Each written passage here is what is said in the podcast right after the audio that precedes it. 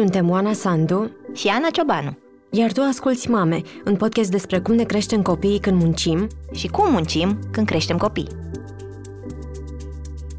Mama, mami, mami, tati, mame. Ce e o mama? Mama copilul este mama. Salut! Oana Sandu sunt. În pandemie am documentat câtă povară de muncă revine mamelor care lucrează de acasă în timp ce au și grijă de copii mici, când grădinițele au fost închise, și cum au găsit soluții de a funcționa în timpul izolării. Conversația de astăzi este cu Miruna Pantel, mamă și activistă civică. Este o continuare a articolului pe care l-am scris, îl găsiți pe dor.ro și a fost înregistrată în iunie, în timpul unui webinar cu membrii ai comunității DOR. Miruna are 31 de ani, este membra a centrului Filia din 2011, unde se ocupă de dezvoltarea organizației. Are un doctorat în studii de gen și a fost întotdeauna pasionată de subiectul maternității și îngrijirii. Însă în 2016 a devenit mama Ilincăi și toate cărțile, toate teoriile nu au pregătit-o pentru ceea ce urma. Experiența maternității, spune Miruna, a fost și continuă să fie cea mai puternică transformare prin care putea trece. Pentru că știam toate lucrurile astea despre ea și pentru că am devenit mame în același timp, când m-am apucat să documentez despre cum au făcut față părinții celor trei luni de izolare, fără grădinițe sau școli, am întrebat-o și pe ea cum i-a fost. Soluțiile au fost mai degrabă de sacrificiu sau de supraviețuire, dar articolul a arătat și că mult din munca de grijă pentru copii revine în multe cazuri femeilor. Am provocat astfel pe Miruna să vorbim despre cum putem aduce mai multă egalitate acasă și ce înseamnă munca invizibilă a femeilor. Unii dintre noi și, și noi, în mod special, am fost norocoase, privilegiate până la urmă că am putut munci de acasă în timp ce aveam grijă de copii. Dar chiar și așa, munca asta uh, complexă, și copii, și casă, și, și job, uh, toate din același spațiu până la urmă, au fost uh, pentru mulți o provocare. Eu am simțit-o ca pe un uh, uh, maraton uneori, nu știu, ceva foarte complicat uh, unde timpul se, se dilată și se constrânge în același timp. Și sunt curioasă cum a fost la tine, evident și din perspectivă personală, dar poate și cu lentila asta profesională, pentru că te interesează subiectul ăsta chiar dinainte de, de a deveni mamă. Dragă îți mulțumesc tare mult pentru invitație. Mă bucur tare mult să pot să particip și mai ales prezența și în podcastul Mame, care a fost uh, așa o gură de aer proaspăt în perioada de concediu de îngrijire în primii, primilor ani ai Ilincăi, a fost important. A fost o experiență foarte interesantă toată această pandemie, uh, grea. Perioada asta m-a făcut foarte mult să mă gândesc la parteneriat, parteneriatul despre care eu am citit foarte mult și despre care uh, și pe care îl vedeam ca o soluție salvatoare. La noi, cumva, înainte de copil, uh, erau chiar, aș zice, în favoarea mea, era un oarește dezechilibru, pentru că el, era, el este foarte ordonat, eu sunt antitalent. Și eram cumva convinsă că, sigur, parteneriatul nostru va funcționa perfect, că nu va fi niciun fel de problemă, plus că am citit atât de mult pe îngrijire da. și pe știu, știu ce trebuie. În secunda 2 s-a dus, s-au dus toate teoriile de îngrijire, parteneriatul a continuat și aici subliniez că fac parte dintr-o categorie destul de restrânsă, din păcate, în continuare, de femei care trăiesc într-un parteneriat și care împart echitabil și cu toate astea n-a fost acea soluție salvatoare în care eu credeam cumva, poate și din prisma teoriilor, înțelegeam foarte mult parteneriatul, nu știu, contabil numărul de scutece egal schimbate numărul. Mai ales în pandemie, am observat că um, e mai mult de atât și oricât de echitabil sau contabil ai putea, sunt niște presiuni care vin pe mame. Și asta e o provocare foarte mare. Adică ce faci, și mai ales la articolul tău, am, m-am tot gândit la chestia asta, cum faci să funcționeze? Uh, vinovăția, presiunea este pe mame. E foarte greu să împarți. Cum împarți această presiune? Presiunea de a fi o mamă bună, că de fapt când vorbim de creșterea copiilor, toată societatea, și așa suntem programați, ne gândim la mame automat și din păcate, sau cel puțin în cazul meu, poate sunt cazuri mai fericite, nici măcar uh, mulți ani de feminism, aproape 10 ani de feminism, nu au reușit să reducă acea presiune prin care eu, mai mult decât el, independent de voința lui, dar eu trebuie să fiu cea care performează. Cu performanțele copilului și cum se poartă, validează rolul meu ca mamă. Și această vinovăție și această presiune, inclusiv în pandemie, dacă, mai ales dacă te gândești cum a debutat pandemia și cu pozele care circulau pe Facebook, în care făceau experimente, am făcut și eu. Știu că ai făcut și tu, da? Am făcut și eu, nu le-am pus pe Facebook intenționat. Uh, totul era așa roz și ne bucurăm de petrecerea asta a timpului, ceea ce e într-adevăr o parte. Știi că nu prea, nu prea poți să vezi maternitatea una fără alta și foarte dificil. Am văzut și în uh, câteva comentarii la articolul tău în care, comentarii mai dure, că nu ne bucurăm de copii, că vrem să scăpăm de copii. Mai ales maternitatea și, în general, parentalitatea, dar mai ales maternitatea, că așa e structurată acum în societatea, ca pe un, o chestie foarte complexă și foarte strâns cele două, bucuria și oboseala și, dori, și problemele de identitate, de regăsire, dar cine, cine mai sunt eu? Sunt mai mult decât doar mamă, mai sunt și femeie, mai sunt și feministă, mai sunt și, și, și. Și toate astea vin la pachet cu bucuria aia. Și cumva pandemia, mi se pare că în pandemie ai avut și mai mult timp să, le, să te gândești la asta și ai avut și o conglomerare a identităților în același timp. Cel puțin în cazul nostru, eram uh, feministă, eram, uh, lucram, eram membra filia până, înce- până se termina grădinița. Și urmă eram mama Ilincă. Cumva exista un balans. Acum au fost legate și în, acel, și în același spațiu, ceea ce e foarte important și în același timp uneori, adică am făcut bugete în timp ce mă jucam de Elsa. Eu sunt o excepție. Uh-huh. Din păcate, datele arată că munca nu este deloc, dar deloc împărțită echitabil între parteneri.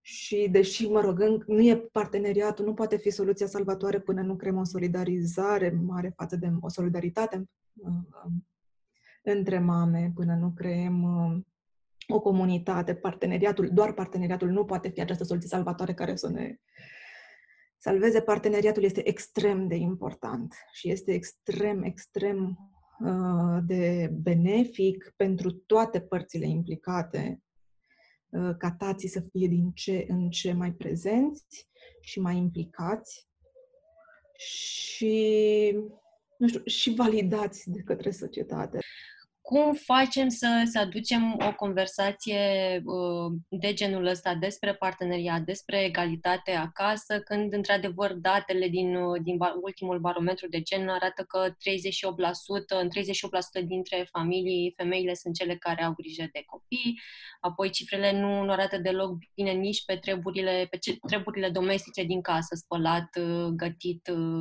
făcut curat. Și în același timp, dincolo de grupuri de Facebook sau de conversații la, sau de comentarii la articole, deci undeva în zona asta online uh, sau în uh, discuții mult mai mici. Subiectul ăsta e aproape inexistent până la urmă în, în, pe o agendă publică, să spunem așa. Cred că, în primul rând, trebuie să avem în vedere că nu există one, one size fits all. Mm-hmm. Și cred că dacă e ceva ce trebuie să caracterizeze politicile publice de îngrijire, acel, acel lucru ar fi flexibilitatea. Uh, sunt, când, nu, când e vorba de maternitate, care e un subiect atât de sensibil și de îngrijirea copiilor, uh, sunt foarte multe opțiuni și sunt foarte multe lucruri care funcționează în cuplu și în unele cupluri și nu funcționează în altele. Ca să nu mai zic că vorbim și de uh, cazuri de familii monoparentale și atunci nu să-ți dor, orice model ai preluat, dacă iei o singură măsură și o iei ca atare, o să descoperi că nu funcționează. Nici măcar modelele pe care le iubim cu toții, cele suedeze, s-ar putea să nu funcționeze. Flexibilitatea, și dau așa un exemplu personal, eu, deși eram convinsă că o să mă întorc la muncă după șase luni, m-am întors după doi ani și trei luni. Uh, am o prietenă foarte bună, a născut în același timp, s-a întors după patru luni. Ambii copii sunt la fel de bine dezvoltați, sunt la fel, funcționăm la fel de bine în familiile noastre. Dar nu se poate aplica aceeași măsură și pentru ea și pentru mine. Și cumva posibilitatea de a alege mi se pare foarte importantă ca uh, și fundament și flexibilitatea ca și fundament al politicilor publice, ceea ce e foarte greu, evident. Um, mai e o statistică pe care aș vrea să o menționez, care mi se pare extrem de importantă, mai ales în discuția despre parteneriat. Faptul că aproape 50% dintre români, tot conform barometrului, cred că bărbații nu pot crește copii la fel de bine. Mm. Ceea ce mie mi se pare foarte definitoriu pentru modul în care vedem rolul mamei și rolul tatălui. Dacă te gândești inclusiv la nivel oficial, i-a transmis acest mesaj dacă tatăl, da. pentru a putea să-și ia cele 10 zile libere, trebuie să facă un curs nu te lăsăm să stai cu copilul până nu faci un curs. Nu m-am gândit niciodată la asta, într-adevăr. E o măsură bună, cursurile sunt importante, probabil că a fost o metodă de a-i aduce la cursul despre copil ca să aibă, adică mm-hmm. cre- cred că în spate a fost un raționament bun. Mm-hmm. Dar cumva mesajul e, băi, vrei să stai cu copilul? Hai, hai să fim siguri că poți. Lucru care nu se întâmplă la mame. Mm-hmm. Și acum, dincolo de naștere, cred că toate mamele n-au, nu știu, n-au dobândit așa un knowledge instantaneu în secunda în care au uh, născut. Și atunci cred că trebuie să vorbim despre mai degrabă despre un pachet amplu în care să promovăm parteneriatul, în care să responsabilizăm foarte mult tații, pentru că pot face foarte multe lucruri și pentru că trebuie să-i vedem mai mult decât uh, ajutoare. Ajutoare. Știu că a mai fost, a mai da. fost această discuție și este o chestie care pe mine mă scoate din minți. Am primit foarte des această întrebare. Păi, dar te ajută, Andrei, nu? Ceea ce este... O mândrie. Da, din nou mă bucur și sunt recunoscătoare că sunt în parteneriat, dar, dar nu mă ajută. Dar sentiment de vai, dar ce norocoasă ești. Mă, ce ne ajută bunicii. Exact, ne ajută bunicii, ne ajută, dar încă este văzut pe ansamblu, tatăl este văzut ca un ajutor. Pe de altă parte, la nivel uh, central, este mare nevoie de finanțare. Putem să vorbim și putem să avem o grămadă de dezbateri, uh-huh. până nu punem și bani în spate, până nu uh, facem din asta o prioritate cu adevărat. Adică tuturor, nu o să vezi parlamentar care să spună că nu-și, dorea, nu-și dorește să crească natalitatea în România, care nu... Toți iubim mamele. Uite-te la discursurile de pe 8 martie, toată lumea iubește mamele, sunt stâlpii acestei nații, dar mai ușor cu bani. Ce mai punem aici pe, pe listă? Avem, într-adevăr, apropo de, de suedezi, avem uh, un, uh, un concediu de creștere a copilului foarte puternic și ca uh, nivel financiar până la urmă. Uh-huh. Uh, și, și ca timp pe care poți să-l petreci fiind, uh, primind acești bani de la stat uh, 2 ani de zile e este. Este foarte mult dacă e să ne gândim, nu știu, la Statele Unite ale Americii, unde e vorba de trei luni și nu sunt uh, plătite, ci doar ai această mare șansă de a te întoarce după trei luni la muncă. Și să vedem dacă poți, pentru că nu știu dacă îți mai găsești locul de muncă, dacă... Lucru care, mă rog, e valabil și la noi, că foarte mulți angajatori pun o presiune, nu pleci un an, nu pleci doi ani, ești nebună, nu o să-ți mai găsești, te țin șase luni, da, că sunt obligat, dar nu știu dacă mai vii pe aceeași poziție, nu știi dacă mai, um, dacă după cele șase luni vei mai fi, dacă te vei reintegra, mă gândesc, de exemplu, la femeile din IT, că mm-hmm. doi ani e pentru, pentru zona IT, doi ani de pauză este ceva. Dacă te uiți pe date, mai ales în poziție de management, că tot spuneai, observi cum uh, există o egalitate destul și sunt datele arată destul de bine până pe la middle management, până cam până pe la 30 de ani. Și când ajungi pe top executive, apare diferența foarte mare. E o măsură bună înainte să am uh, copilul, eram recunosc, eram împotriva ei. Mi se părea că ar trebui... Împotriva investit. concediului de, de da, 2 ani. Da, mi se părea că aliena foarte mult. Asta credeam atunci, din cercetările mele, că alienează foarte mult femeile de pe piața muncii mm. și că reprezintă o sursă a discriminării. Am avut discuții informale, cu mai mulți angajatori care spuneau că ei n-ar angaja o femeie de 30 de ani, că vine, pleacă 2 ani, mai vine 6 luni, pe urmă să pleacă și al doilea. Nu spunea oficial, evident, și nu o să... Dar uh, asta era mentalitatea și din punctul meu de vedere atunci era o problemă. Ca beneficiară de plină acestui concediu, acum mi-am și cercetând mai mult, mi-am schimbat părerea, dar nu cred că trebuie ignorate nici efectele secundare. Faptul că poate fi o sursă a discriminării. Ce alte zone mai sunt subfinanțate? Mă gândesc aici creșele și grădinițele. de puține sunt și, până la urmă, ce calitate a educației se întâmplă acolo. Exact. Sunt curioasă dacă știi ceva despre asta, de ce nu sunt totuși, până la urmă, niciodată suficiente creșe. Este și perioada asta între 2 și 3 ani. 3 ani este Mhm. vârsta uh, de la care poți să dai copilul la o grădiniță publică Mhm. dar între 2 și 3 ani nu, nu există nicio soluție probabil alta decât uh, bunici sau bone Mm. pentru cine își permite. Mhm. Sau Sau evident- grădinițe private, creșe private. E. Dacă te gândești cumva îngrijirea în perioada comunistă, de exemplu, când uh, Mhm. aveai multe creșe și grădinițe, Mhm. dar creșele și grădinițele erau arondate întreprinderii. Fiecare întreprindere avea creșa, grădinița. Evident, nu vorbim de calitatea actului educativ, că și de câți copii erau și de educație cu blândețe sau orice alt concept al parentingului modern. Dar această calitate exista, mai ales că aveai un concediu de îngrijire extrem de redus. Încă aici ar, cred că ar fi, ca o paranteză, cred că ar fi foarte interesant uh, de, de văzut work-life balance-ul mamelor noastre. Dar aveau această uh, opțiune, mai mult sau mai puțin la îndemână, de a lăsa la o creșă și la grădiniță. În perioada postcomunistă, odată cu dispariția întreprinderilor, au dispărut și foarte multe creșe. Și pentru că nu e o, n-a fost o problemă politică, nu au apărut altele în loc. Sau foarte puține. Și aici ajung și la problema reprezentării politice a femeilor, pentru că nu cred că din rea voință, adică nu e ca și când, bă, nu vrem, mă, nu vrem să asigurăm. Dar dacă nu e o problemă cu care tu să te confrunți, dacă nu tu îți pui problema, bă, cu cine las copilul, pentru că știi că rămâne cu ea. Dacă nu este o problemă care te doare pe tine și te arde pe tine, Schimbă viața. atunci nici când vei fi la guvernant, nici gu- guvernanți, adică să nu uităm că am intrat cu 90 și ceva la sută bărbați, 98 la un moment dat a fost în Parlamentul României. Nu era o problemă. De asta e atât de important când vorbim de reprezentare politică a femeilor, a, inclusiv bugetarea creșelor și grădinițelor. Dacă te uiți pe dată, o să vezi că acolo unde există egalitate de gen, în guverne, la nivel local, în la autoritățile locale, există și o preocupare mai mare pentru domenii precum sănătatea, educația. Dacă vrei să vezi care este agenda publică a unui stat, cel mai bine Da. te uiți să vezi unde își investesc banii. Exact. Și să vezi că își investesc diferit de cum am investit noi ca familie, inclusiv pe perioade de criză, că toți suntem acum într-una.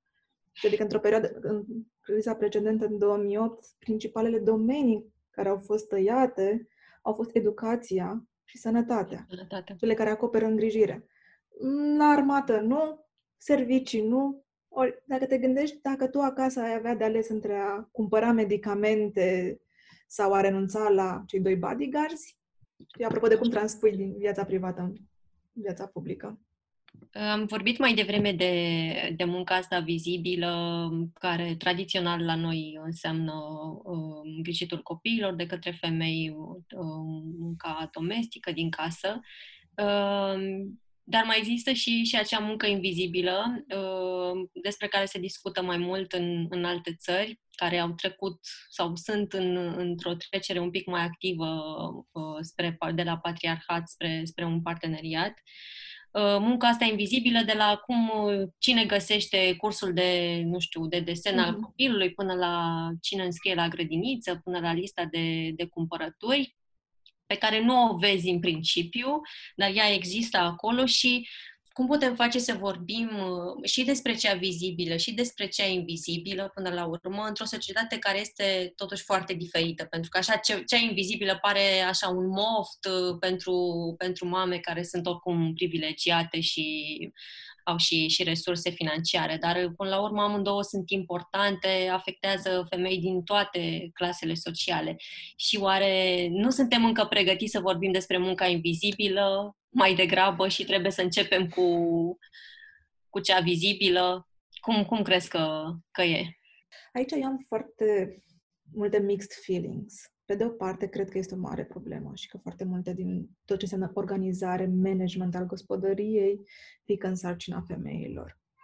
Și este acest, această planificare în continuu în care, care nu-ți dă timp creativ pentru alte lucruri, pentru că trebuie să planifici gospodăria, care într-adevăr se întâmplă și în, în toate mediile și de aici vin cumva mix feelings-urile că n-aș putea să mă plâng, mamă, mi-e greu să găsesc uh-huh. cursul de desen exact. fără Sună... să mă gândesc uh, la munca invizibilă, la fel de invizibilă a femeii care se gândește, oare mâine am ce să-i dau să mănânce? Este uh-huh. o muncă, dar cumva trebuie și diferențiată pentru că România este atât de diversă și sunt atât de multe uh, României și atât de multe mame și experiențe de maternitate. E tot o muncă invizibilă. Că, faptul că, în general, femeile sunt cele care se gândesc ce le dau să mănânce da, mâine. exact. Și că e posibil să nu le dau. Sau mai, cum fac să-i culc în seara asta fără să le dau să mănânce? Să-i mm. țin până să-i trimit la școală. Cum să, și e ceva despre care foarte rar se vorbește. Și care tot, în, tot vina mamelor. Nu l-a trimis la școală, maică sa, pe maică, nu maică sa l-a educat. Și munca de care zici tu că e vizibilă, adică, și înțeleg la ce te referi, mm. la concret spălat și așa, și aia, din punctul meu de vedere, tot invizibilă, rămâne în ceea ce privește... Pentru că, de fapt, societatea nu o vede. Nu o vede și nu valorifică și nu, noi înțelegem de fapt valoarea. Sunt studii care arată că în valoarea economică susține foarte mult din bugete.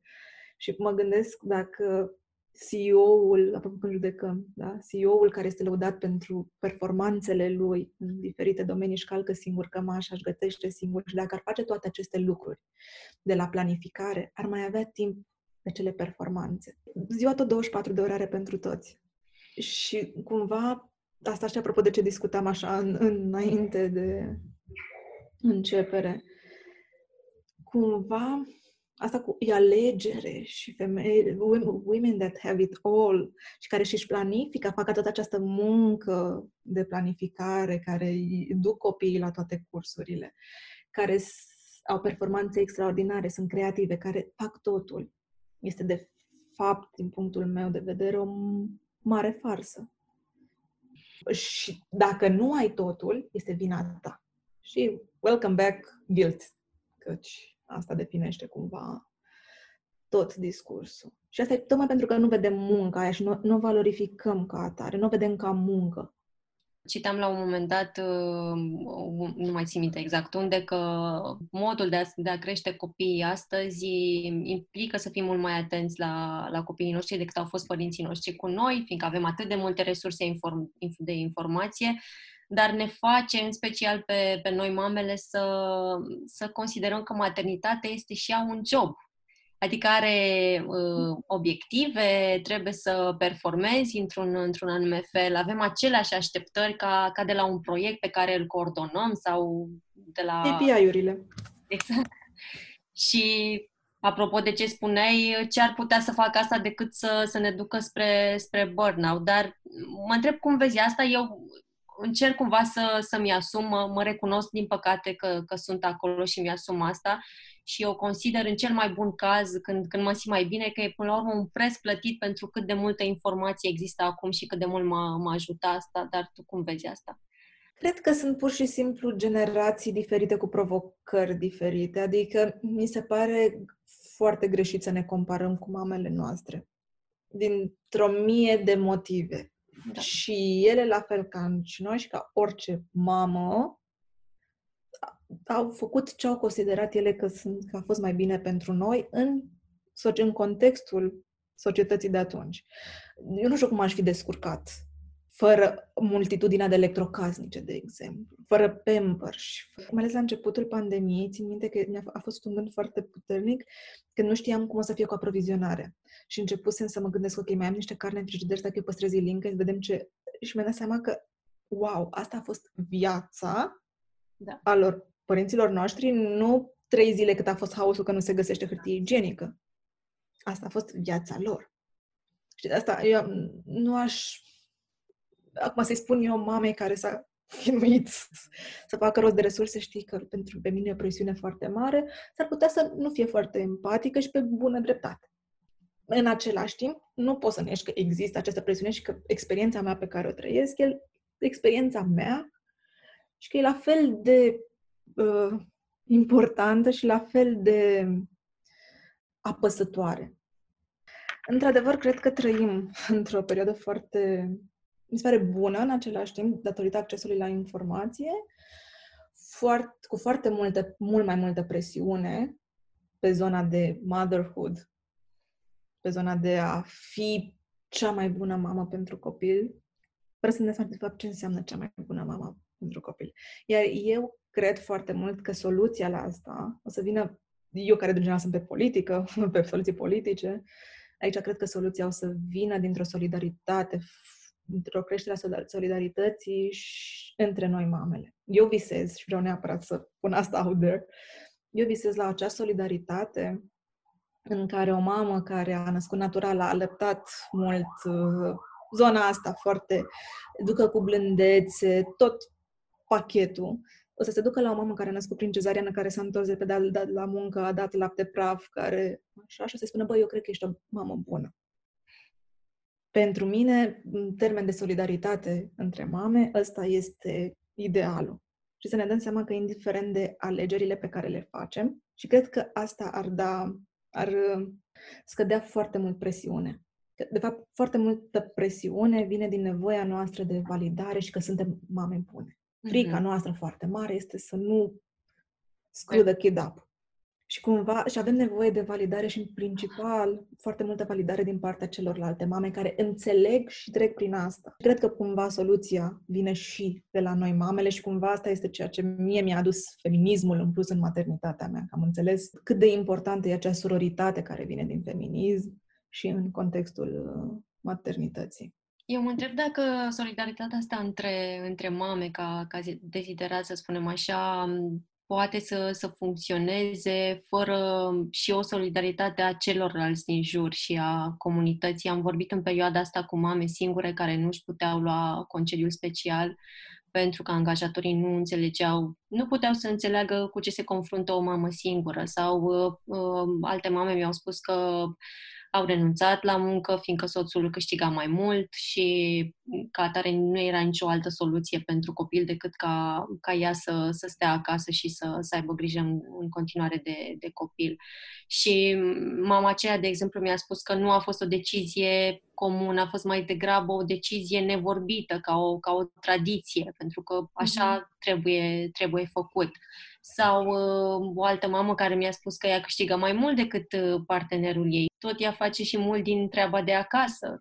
Simt că nici noi care citim sau suntem interesați de, de zona asta nu putem să, să aducem conversațiile astea în intimitate, în, în familie, în Uh, acasă, la, la birou până la urmă, cu, cu angajatorii noștri. E foarte complicat, fiindcă ai senzația că dacă ești părinte, în unele cazuri, până la urmă, na, tu ai ales să, să faci asta și, uh, și e treaba ta. Și, într-adevăr, e o conversație complicată. Cum am putea să avem discuțiile astea mai, mai ușor? Prin asumare, cred. Adică, prin, efectiv, prin a le avea. Mm-hmm. E, aia, cum, în, și cum mănânci un, elef- cum mănânci un elefant? Bucată cu bucată. nu A fost într-un uh, training mai de mult. E, e foarte interesant și noi ne-am pus problema asta. Vorbeam cu colega mea, Andreea Bragă, care este în uh, concediu de maternitate și ne-am dat seama că și noi, și organizația feministă, citim, care, adică zicem noi destul de ideal. Și ne seama cam cât de puțin știam și noi până nu treci prin experiența respectivă și cam cât de puțin înțelegeam. Dar cred că trebuie să fie și o asumare la nivel public al societății. Băi, îngrijirea e importantă pentru noi ca societate, ca angajator, ca stat, ca guvern, toți. Ne pasă sau nu ne pasă? Pentru că nu poți să ai, nu, nu poți să joci în ambele echipe. Adică nu poți să spui, da, eu îmi doresc natalitate, bă, da, eu nu vreau să pleci la un concediu, nu vreau un concediu de îngrijire, Uh, nu poți să te duci când copilul e bolnav. Well, femeile nasc. It's a fact. Nu avem. Asta chiar n-ai cum să o schimbi. Și atunci, cumva, nu pot plăti doar ele prețul. Există și sacrificii. În avea un copil, există sacrificii. Nu ai cum nu mă refer la acel sacrificiu în care renunți la tine sau așa, dar există lucruri la care trebuie să renunți, adică să nu ne mințim și să nu mințim da, exact. această minciună frumoasă că le poți avea pe toate. Nu, în clipa în care ai un copil, vei renunța la anumite lucruri. Cel puțin la somn o perioadă. Cel puțin la somn. Dar renunț la multe. Problema e că acest cost nu trebuie pus doar pe mame. Și nici măcar doar pe familie. Pentru că îngrijirea unui copil e, până la urmă, vorbim despre cetățenii unui stat. Este poate cel mai important lucru, adică sunt viitorii cetățeni. Dacă nu găsim soluții, dacă noi, ca angajatori, eu nu înțeleg că ăla chiar are un copil și trebuie să facă asta, atunci o să avem discursuri frumoase iar despre copii și mame și ne plac copiii, dar dacă îi vedem în pozele pe Facebook ale angajaților noștri, atât. Că nu ne putem aștepta de la mame să nu mai fie mame când dau cu cartela în corporație. Și da, e costisitor. Și da, pot, mi explicau angajatori că e costisitor. Da, mm-hmm. absolut. Dar ce nu e? Părinții, dar mai ales mamele, sunt niște resurse fantastice în corporații. Sunt atâtea studii care îți arată o dezvoltare și o creștere a soft skills-urilor. Mm-hmm. Soft skills-uri de-astea super importante, pentru care plătești training-uri super, super scumpe și coaching și toate chestiile. Și mamele și le dezvoltă. Vă dau mereu exemplu să mai țin training-uri și dau exemplu acesta la mine. Eu am fost întotdeauna o negociatoare foarte proastă. Deci mie îmi dădeau mai ieftin de milă, pentru că nu, nu, sunt în stare să, nu eram în stare să negociez. După trei ani de negocieri, în care negociez și brocoli, și ora de somn, și încă un episod la patrula cățelușilor, și după ce negociez în continuu, râdeam că mă simt că pot să negociez mâine Brexit-ul și probabil că ar fi mai ușor decât să o conving pe fimea să se culce. Femeile care au trecut prin experiența asta sunt o resursă fantastică pentru corporații și pentru companii și pentru angajatori. Dar pentru asta trebuie să-și asume un cost.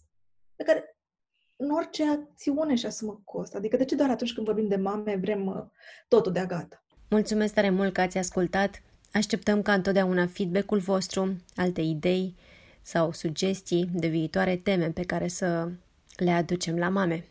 Aș vrea să vă spun că Dor 40, un număr special despre ce am trăit în ultimele trei luni, unde ne-a găsit pandemia, cum ne-a provocat, dar și cum ne schimbă, tocmai a ieșit de la tipografie. M-aș bucura tare mult dacă l-ați cumpăra. E un obiect minunat prin care putem să arhivăm în bibliotecă o perioadă grea care ne-a arătat cât de rezilienți putem fi. În plus, coperta e semnată de Dan Perșovski. Pe noi ne ajută orice susținere de-a voastră, așa că dacă vă place podcastul Mame sau orice alt produs DOR, intrați la noi pe site unde ne puteți ajuta cu contribuții lunare sau anuale. Pe curând, la Mame!